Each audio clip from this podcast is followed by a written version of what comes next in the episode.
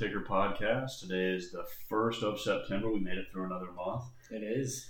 That has been a crazy one, man. It really has. I don't. I don't feel like we've stopped moving. and I was gonna say it is. It has been wild. Zach traveled with me last week for work, and we were gonna Yeah. do some podcasts, but even even traveling, we somehow made days long. yeah, you know, we we really did not find ourselves with a whole lot of uh, free time. Yeah, yeah. So you gotta love it. Um, but it's definitely glad to be back. It's been like 20 days since we posted our last one. I was in, I was at home, uh, and then the other weeks, I think we both were just busy on Sunday, so Yeah. I didn't get a record. I was traveling. I was in Ohio one week. oh yes, you went to a wedding. Yep, went to that wedding. It was a lot of fun.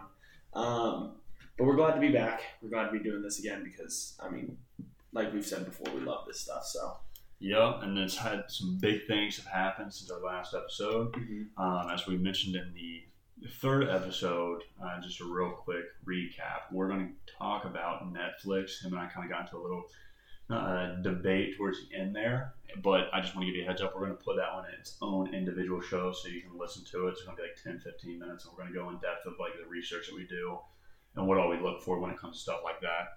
Uh, but today's episode is going to be kind of a fun one. Uh, Zach's going to be talking to you about dividends and quarterly earnings, how to look at those, and why we buy certain funds. Uh, you'll hear a lot like ETF funds, Vanguards. Yeah, I mean those are like just different. The the Vanguard itself is a different, you know, uh, fund, but that's why you'll see a lot of those like your 401k. And he's going to explain just quarterly earnings and dividends, so amounts that they push off to you. And then after that, we're going to talk about when to buy low and sell high. I'll go over just a very short explanation of what it is, how it is, and why that strategy has has worked for many people. perfect. Yeah. So do you want to kick it? I'll kick it off with dividends. Um, I mean, it, it's all um, good basic information here with them. You've probably heard the name thrown around a lot. I know when I was started getting into all this stuff, dividend was probably the most popular buzzword or however you want to say it word that I was hearing um, outside of like the S and P 500. Um, but basically, what dividends are, they're kind of a reward. They're a reward for you putting your faith in a company that a company then pays out to you in either cash or extra stock. So that's the two types of dividend. You have your cash dividend and then your stock dividend, which is literally they'll just give you more shares into the company.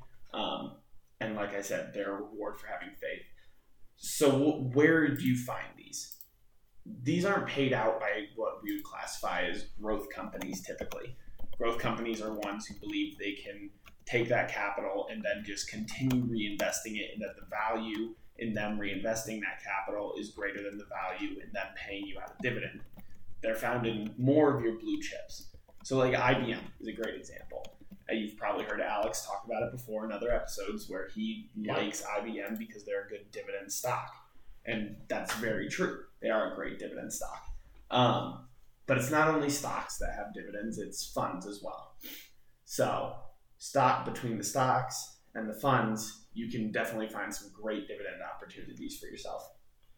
And this is one thing that we want to add to you. So, for the most part, we follow this like buy uh, buy low, sell high strategy, and that's kind of what we talk about. But there is another strategy just called high dividend strategy, and you're essentially just taking your earnings, you're you're pumping them into stocks. Um, hopefully, when they're low, like an IBM, but you traditionally don't have to. I mean, it's really completely up to you, and you just try to live off the dividends. And real quick before he goes into it, I want to explain for like an IBM, we'll look at it, uh, them off again, my Charles Schwab at 4.78% is their annual dividend yield. So quarterly dividend is $1.62. So if you are a high dividend guy, like you want to try to invest your money and make dividends, then you're going to invest, you know, say their shares are at a 135, you want 10 shares, you can get $10 roughly. These are just very rough numbers. Um, that's how you're going to do that. Um, and so then noting that, let's talk about announcements when these things are announced and important dates that companies are going to list for dividends. Um, so the announcement date. This dividends are usually most of the time, actually, we should just say always announced by company management, but the stipulation on that is they must be approved by the company's shareholders before they can be paid. Mhm. So, yes, it'll be announced by the company, but if the shareholders don't approve, it's not going anywhere. It doesn't matter. Uh, the ex dividend date. This is a really important one that I think anybody should know when they're looking for high dividend stocks uh, because this is when dividend eligibility expires. So, all right, so it's Sunday right now. So, if the stock's ex date is Monday, then shareholders who buy the stock tomorrow or after that date, they're not going to qualify to get the dividend. Simple as that. Um, shareholders then who buy it one business day prior to the X date will receive the or the dividend. Yep. So important date to know because if you're looking at a stock and that X date is approaching and you really want that dividend and that's the reason you're looking at that stock, then you either are looking at it for future dividends from that point out, or you should maybe look elsewhere. Uh, and I'm only saying that if you're really looking to get a quick hitting dividend on a stock, not you know um, one that'll be paying out in the future. Uh, the record date, the cutoff date established by the company in order to determine uh, which shareholders are eligible to receive payment. So that ties right back into that X date. Uh, and then the payment date, that's everybody's favorite date who is investing in a company that pays out dividends. Um, that's just when they issue the payment of that dividend, which, as I mentioned earlier, can either come in cash or it can come in stock. Um, you'll also hear when dividends are announced the impact of dividends on share price. How many times am I going to say dividends in this episode? A lot. I A mean, lot. when you go off that strategy, that's kind of the main thing Yeah. you look for is just dividends. Right. Um, so the impact on the share price. So let's say a company's stock price is listed at fifty dollars. Use easy round numbers here. If they declare a two dollar dividend, stock price is probably going to go up around two dollars. But then once the X date hits again, it'll probably come right back down and regulate out again. Mm-hmm. And that's only because when they announce that, everyone who's getting paid that two dollars, they're if that's being taken into account by every investor on the face of the planet. As soon as that X date hits, people aren't eligible for that extra two dollars anymore, so it's going to bounce back down. Usually, honestly, I would say if it's going up by a two, or you see a two dollar dividend when it hits the X date, it's probably going to come down by one Mm-hmm. um, and then you'll go return back to normal fluctuation and of the life cycle of that stock. And that's something that, if this is a strategy you're looking towards, something you'll want to consider. Um, the reason why I mention IBM so much is because that's one that I strictly invest in for dividends only. You'll look at that throughout our podcast so far. I only bought it because of the dividends. It had a high dividend. It's a strong company. Whenever I originally bought it, it was at like 113. It's sitting at 132 now. As Zach just explained to you, I want to make sure I can hit on this. It was at 152 roughly a month ago, uh, give or take just a few extra days and I watched it jump from 146 to 152, and I'm thinking to myself, like, man, what happened? Who did IBM purchase to go up that high? I had no idea what was running through my head Mhm. until the next morning. I woke up and I saw I got paid a dividend. I was like, oh, that's why. I completely forgot about my dates. Usually I have them written on, written on my calendar. Didn't even see them. I was like, geez. And then it dipped right back down to 144. So it was a drastic drop. Right. Um, but that's just because it's a pretty high, heavy hitting thing. But this is something where you might want to consider if you want to do dividends.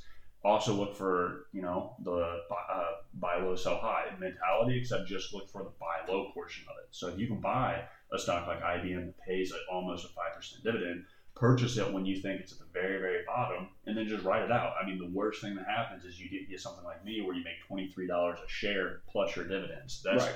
in my opinion, that's the best way if you're going to do it to do it, unless if you are literally flushing millions of dollars in dividends exactly for what he's saying, just to get that 162 per share. Then it's a different story because you're, I mean, you're literally there to hedge two percent on a mill, which is a lot different than trying to take 10,000 and turn it into 30 in, in four or five years. And if you're listening to this, we're not talking about this from the perspective of people who are trying to hedge two percent on a mill. Correct. Like that. That's not the volume at which we're trading. That's uh, Yeah. honestly, just be frank, not probably not the volume at which you're trading. And that's definitely fine. not. Definitely not. And that's fine. Yeah. This is more or less. We just want to want you to know that because this is something that you'll see on like Facebook as books. You'll see a bunch of people that hit really high, and you're like, man, they're doing it. I need to be flipping, you know, ten, twenty thousand dollars. I'm telling you right now, if you do that, you will lose money. And you this will is a- 100 percent lose money. And this is another moment where we talk about stop the bullshit. Exactly. Spot the bullshit because you're going to see a lot of those same Facebook posts that are like, hey, you can turn 2% and then stack that 2% to another 2%, 2, 2, 2, 2, 2. And they're going to talk about this multiplying scheme that Yes. frankly just doesn't exist and isn't feasible to continue doing unless you're spending all your time. Astronomical amounts of money and all your time. every bit of energy that you have, unless you're spending it in that, you are not going to be hitting on two and just multiplying it over and over and over again. And here's the thing that you also have to know is yes and no. Their theory technically works, but the reason why it doesn't work where we're at is you have four dollars and ninety five cents for every single trade you do. So if you were to do exactly that, you have to guarantee you're making ten dollars. If you bought ten shares, that's thirteen or yeah, that's thirteen hundred dollars for a dollar sixty two. You're you're gonna make 62, 63 cents at the end of it. Is that actually worth it? No, it's not. It's not worth your time. It's not worth your energy. So that's why you have to really understand. It's like, yes, technically that philosophy works, but it works whenever you're able to get ten thousand dollars or something per trade, because then you can eat that ten dollars in, in commission fees. When you're when you're dealing with what we're dealing with, where we're trying not to use a lot of money. We're trying to be very realistic based off of what we make compared to what we're putting into our brokerage account. You really have to understand that yes, I'm putting you know hyphens in the air, or parentheses in the air with my finger. You can't see that way. I'm saying yes, it works, but only if you have that kind of cash. Right. The good old air quotes. Exactly. Yeah, the good old air quotes. I'm doing it like thinking that you're watching me. I was like, yeah, you're you clearly do not see what I'm doing Right. Right. No, they can see us in spirit. They can In see spirit. us. That's yeah. fair. We hope you're. We hope you see that. Yeah, we hope you felt those air quotes through Yeah. your speakers. Um, going back, sort of, now that we've we sort of get off on these tangents, happens do. every single episode. Every Um, episode. that's that's 99 percent me. I'm sorry. No, you're good. You're good. Um, so we've talked about dividends a little bit. They come directly out of the company's earnings. Yep. And I I was told a long time ago, and I'm not going to put the person on blast who told me this, but I, I was told a long time ago companies don't benefit at all from paying dividends, which I frankly disagree with. I think it builds loyalty towards your stock, which is exactly why they pay them, which is what I'm going to talk about now. So companies pay them as a reward, as I said at the beginning of this, for putting your faith into putting your faith into their fund. It's a retention tool. At the end of the day, they're paying out a little bit of money. They're giving you a little bit of extra so you can feel the growth, so you can feel like you're experiencing it along with them. So when they do well, you do well, and it builds this concept of almost trust, where you say, "I'm part of this. I'm my investment is why this stuff is happening." So, so I like to look at them as a goodwill gesture. They build that loyalty, they build that retention, they build goodwill, and they keep it you in it. So if the company does experience a little bit of a lapse, they do have a little bit of a hit. You maybe, maybe, and I'm not saying this is for everyone because I'm not one of those people, but maybe you feel a little bit more inclined to hang with them and roll through that tough time. Um, these payments also they reflect positively on the company. They show a, con- a consumer that a company is doing well and well enough to pay out dividends, and in some case, hefty dividends. And even if it comes in the form of extra stock, that's still showing uh, uh, a lot of positivity and a lot of uh, goodwill for that company. It's also non taxable income. And that's, I think, the biggest part of this is it's tax free. They're not, I mean, there's no other way to put it. When you get a dividend, that is tax free income. And investors love that. People in general, frankly, should love that because that means you're keeping all of it. You're not losing anything, you're not paying extra fees on it. It's tax free income. Um, so that's a very high level overview. Um, before I hand it off to Alex, we did did want to touch on uh, quarterly earnings reports and earnings reports in general, um, and just sort of what they mean to us. Um, as we talked about last week, or I shouldn't say last week, last episode, we talked about which companies need to report. their earnings? Who's required by the SEC to publicly disclose that information? Um, you can go back and we give a very detailed look on that. Earnings reports for us, though, they're more of a metric for is this company doing the right things to be successful in the future? Are they putting in enough money? Are they operating at a level to which is A, sustainable? Because there are a few companies out there that are getting kind of slammed because people are going, well, how sustainable is this in the future? Tesla is one of those where they haven't turned a profit. They just keep losing money. So there's a lot of speculation on is the how sustainable is this going into the future? Is it sustainable? Is the growth continuing? Because you can compare earnings reports quarter over quarter. And is this something that I should get on now because this is about to explode? Now it's kind of hard sometimes to look at these reports and really nail down a concrete analysis on it. But if you take your time, you look through them a little bit, even if you just compare like revenues quarter over quarter, year over year, however you want to do it, you can see growth. You can spot it very easily. And so when I'm talking about quarterly earnings reports and when I'm talking about these kind of this financial analysis, I'll categorize it as, that's why we're looking at it.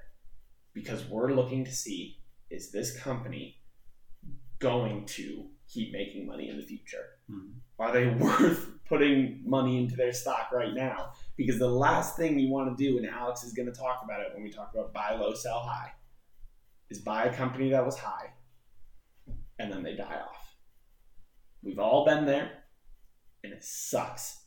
But sometimes that's what happens. And understanding these, I mean, just going through the income statement, the balance sheet, and the cash flow statement, if you familiarize yourself with those a little bit, just the vocab, honestly, go through, look at the words on those sheets, understand what they mean. Just do vocabulary quizzes.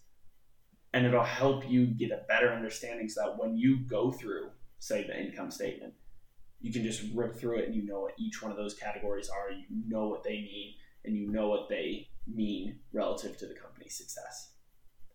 With that being said, we're going to pass it off to Alex because now he's going to talk about the biggest nightmare in all of stock investing, which is buying high and having to sell low, or the biggest plus in all the stock industry, which is buying low and selling high.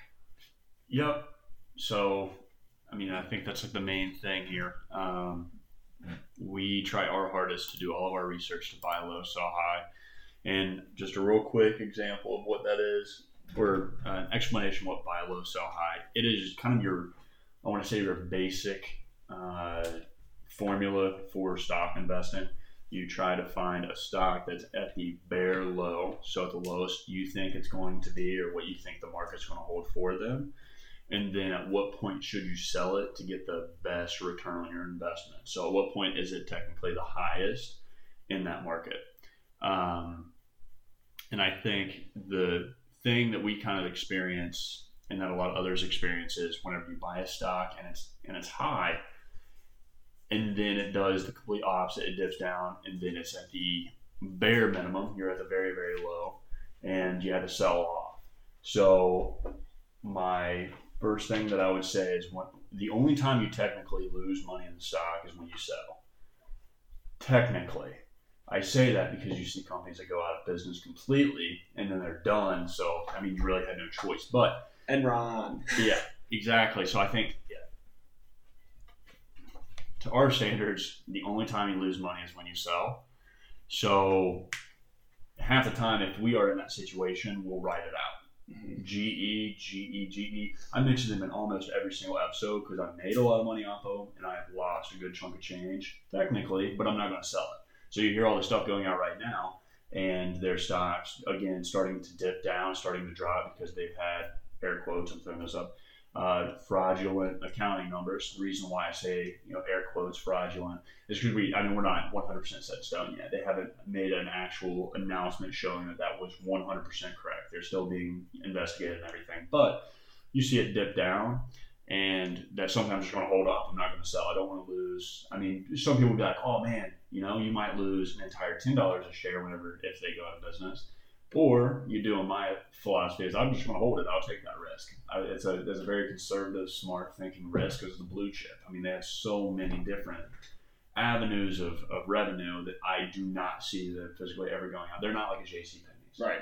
They're not like a Macy's. Well, Macy's not going out of business. I'm just saying they're not like one of those retail brick and mortar stores that's actually losing sales and you can track it. I mean, these guys make so much money in different avenues that a lot of people just don't pay attention to it. So and you have enough faith in them as a consumer to maintain that trust and ride the storm out. Exactly, and I- exactly, and then I'm going to use them as my example for buy low, sell high. Mm-hmm. So I watched them. I've been watching them since I was a kid. I was always told that GE is a strong company. That's kind of why I'm a firm believer in them. I mean, we had family members that worked for the manufacturing aspect of it. I just, I just truly like that company. I watched them dip down to four dollars and some odd cents not too long ago. This is at the beginning of 2019. They were they were at their bare low. So I bought a bunch of it. I was like, okay, again, a blue chip stock like this does not fail, right? And again, I, I want you to think that is a very positive way of me saying that. I'm not an optimist, so I like to think positivity. But a company like that is not going to just out of nowhere next day, boom, out of business, mm-hmm. right?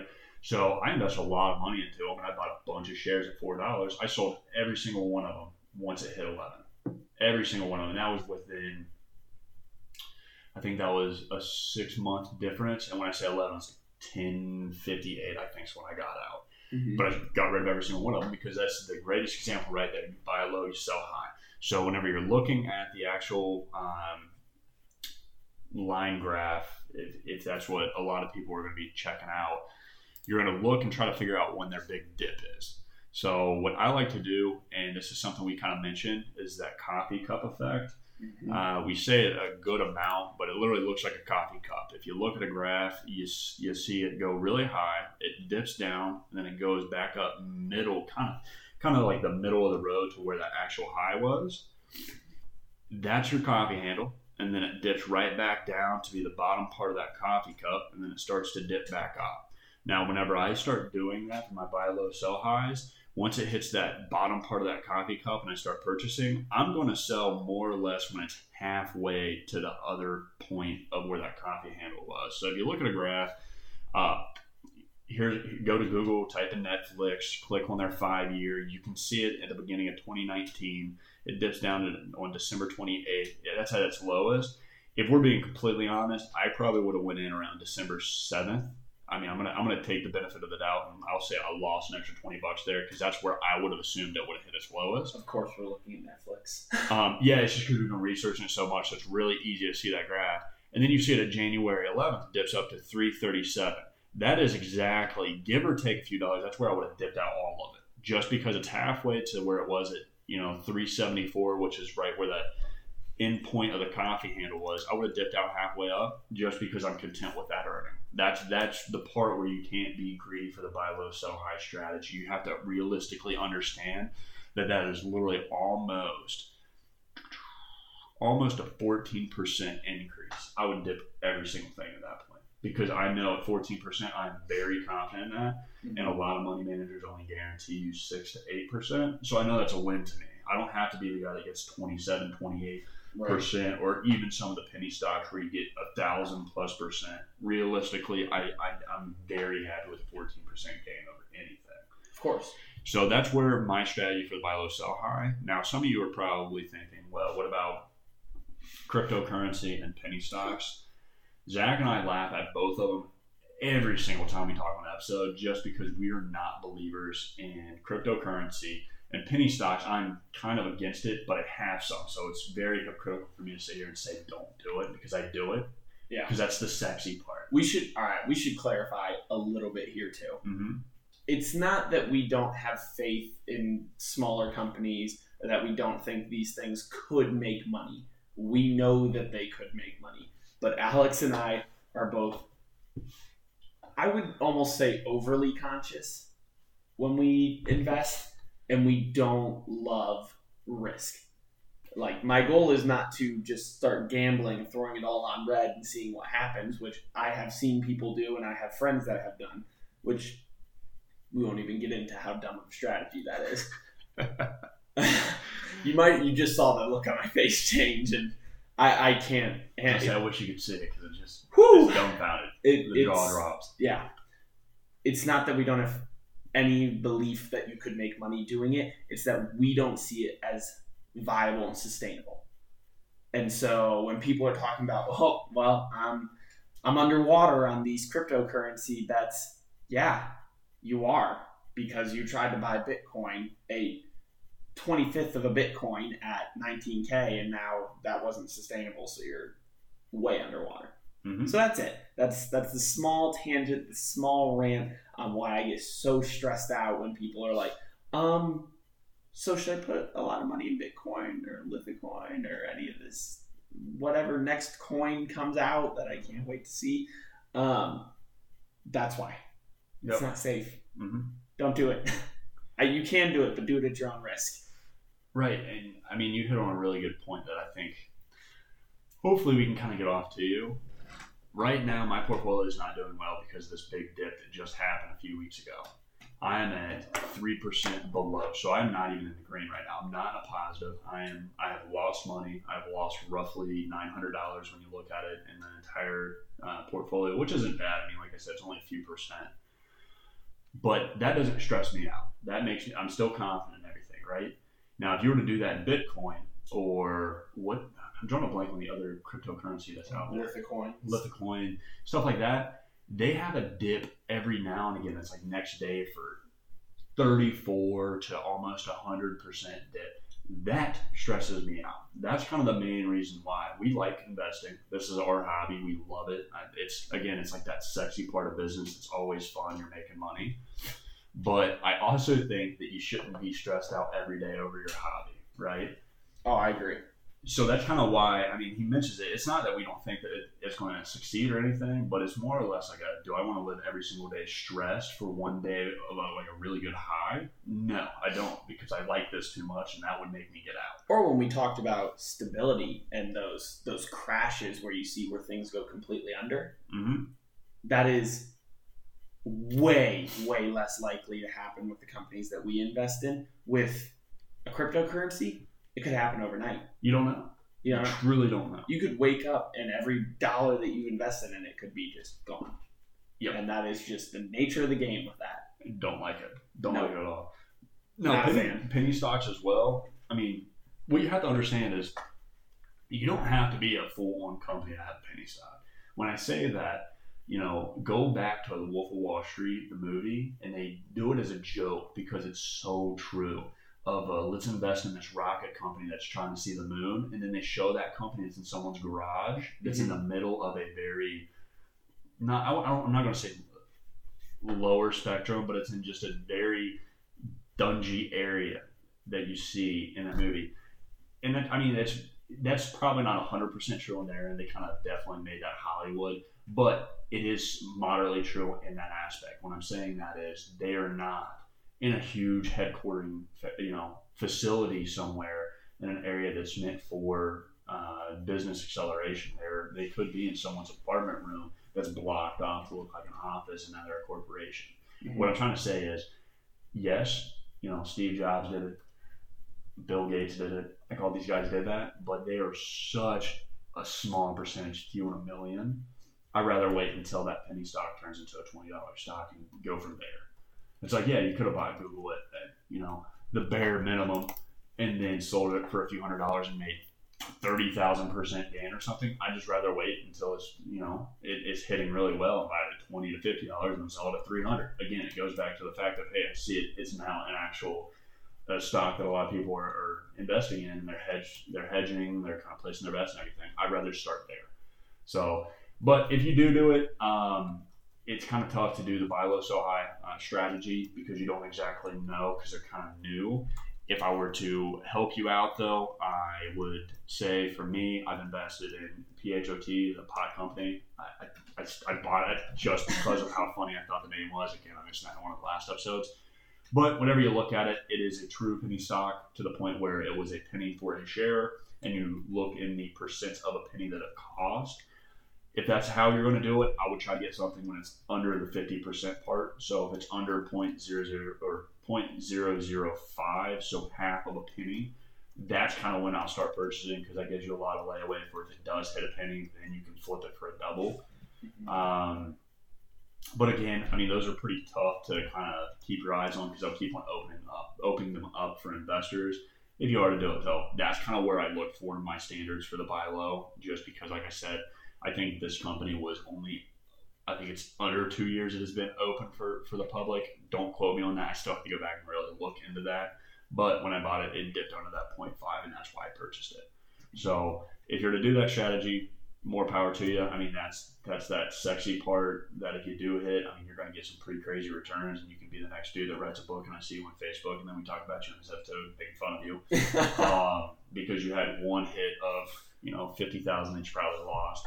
However, I test that is uh, that aspect. So that's kind of the rough overview, just the buy, buy low, sell high. I mean, it's very explanatory. It is the number one method we use here. I would say my portfolio is 100% buy low.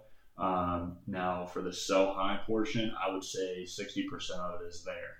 What I'm saying there is I'll buy a stock to sell it. The other 40% are just sitting there for dividends or I see growth that they're going to be in the next, you know, five to six years, whatever type of fund it might be. I'll do it that way too, but I'm definitely still going to try to keep my own it, buy it low. Other than that, Zach, do you have anything else that you want to want to chime in? No, I, I don't. I mean, just stay tuned for if you are interested in hearing what we think. That whole Netflix versus Disney Plus debate, Alex and I are sort of on opposite ends of the pan on that one. Yeah, Um, it's gonna be a so- good one. That's gonna be the fun part that we're we're hoping to start doing with our podcast. I Yeah. mean, like I said, the first few episodes are just mainly to get a, an overview for beginners. an information base for y'all. Yeah, and this is this is the part that we're like super excited about. This is why we wanted to do this podcast, is so we can talk like aggressive towards why we're thinking on each one. Right. Um, so it's gonna be awesome. It's gonna be sexy. You definitely should listen to it because we're talking numbers. That's what I mean by sexy. We're talking the things that we love the most. We're talking growth. We're talking what's what's going to tank, what's not going to tank. So I'm super stoked for it. and more so, we're talking what we believe is going to hit. We're putting our bets on the table for you to see Uh huh. and really showing you our cards on this one. And we're hoping. I mean, this is the part where we're hoping we can help you. This is the main reason, you know, why we're doing this. Why we're going out to let you listen to this. I mean, we want uh, you to be very confident in what you purchase. We're going to give you um, the both ends of the spectrum. Is that thing going to actually hit or not? It's not going to be a 30 second clip from Bloomberg and you're just like, oh, okay. At the end of that 30 seconds, I still have no idea, but I've had a dude yell at me for 30 straight seconds, so I might buy it. This is going to be an actual overview. We're going to tell you why we're doing it. We did our research, so stick, stick, stick to it. Stay in there. Uh, just real quick, the next episode is just going to be when to look for a buy. So we're going to go more in depth about when to buy a certain stock. Kind of play more into like the political effects of the do politics weigh onto a stock, and if so, how's it dip? We're going to kind of combine everything we mentioned so far with earnings. We're going to look at a report and we're going to analyze exactly why. We'll probably have a stock in mind. We'll read through their report and we'll say when it's going to be a good buy based off of future uh, earnings. And we'll also be uh, throwing in what brokers we use, what brokers others use, what brokers we would recommend, and their appropriated fees, so like the trade fee. And that's pretty much it. So stick tuned. Thanks for listening. We appreciate it. And as always, keep living it. See ya.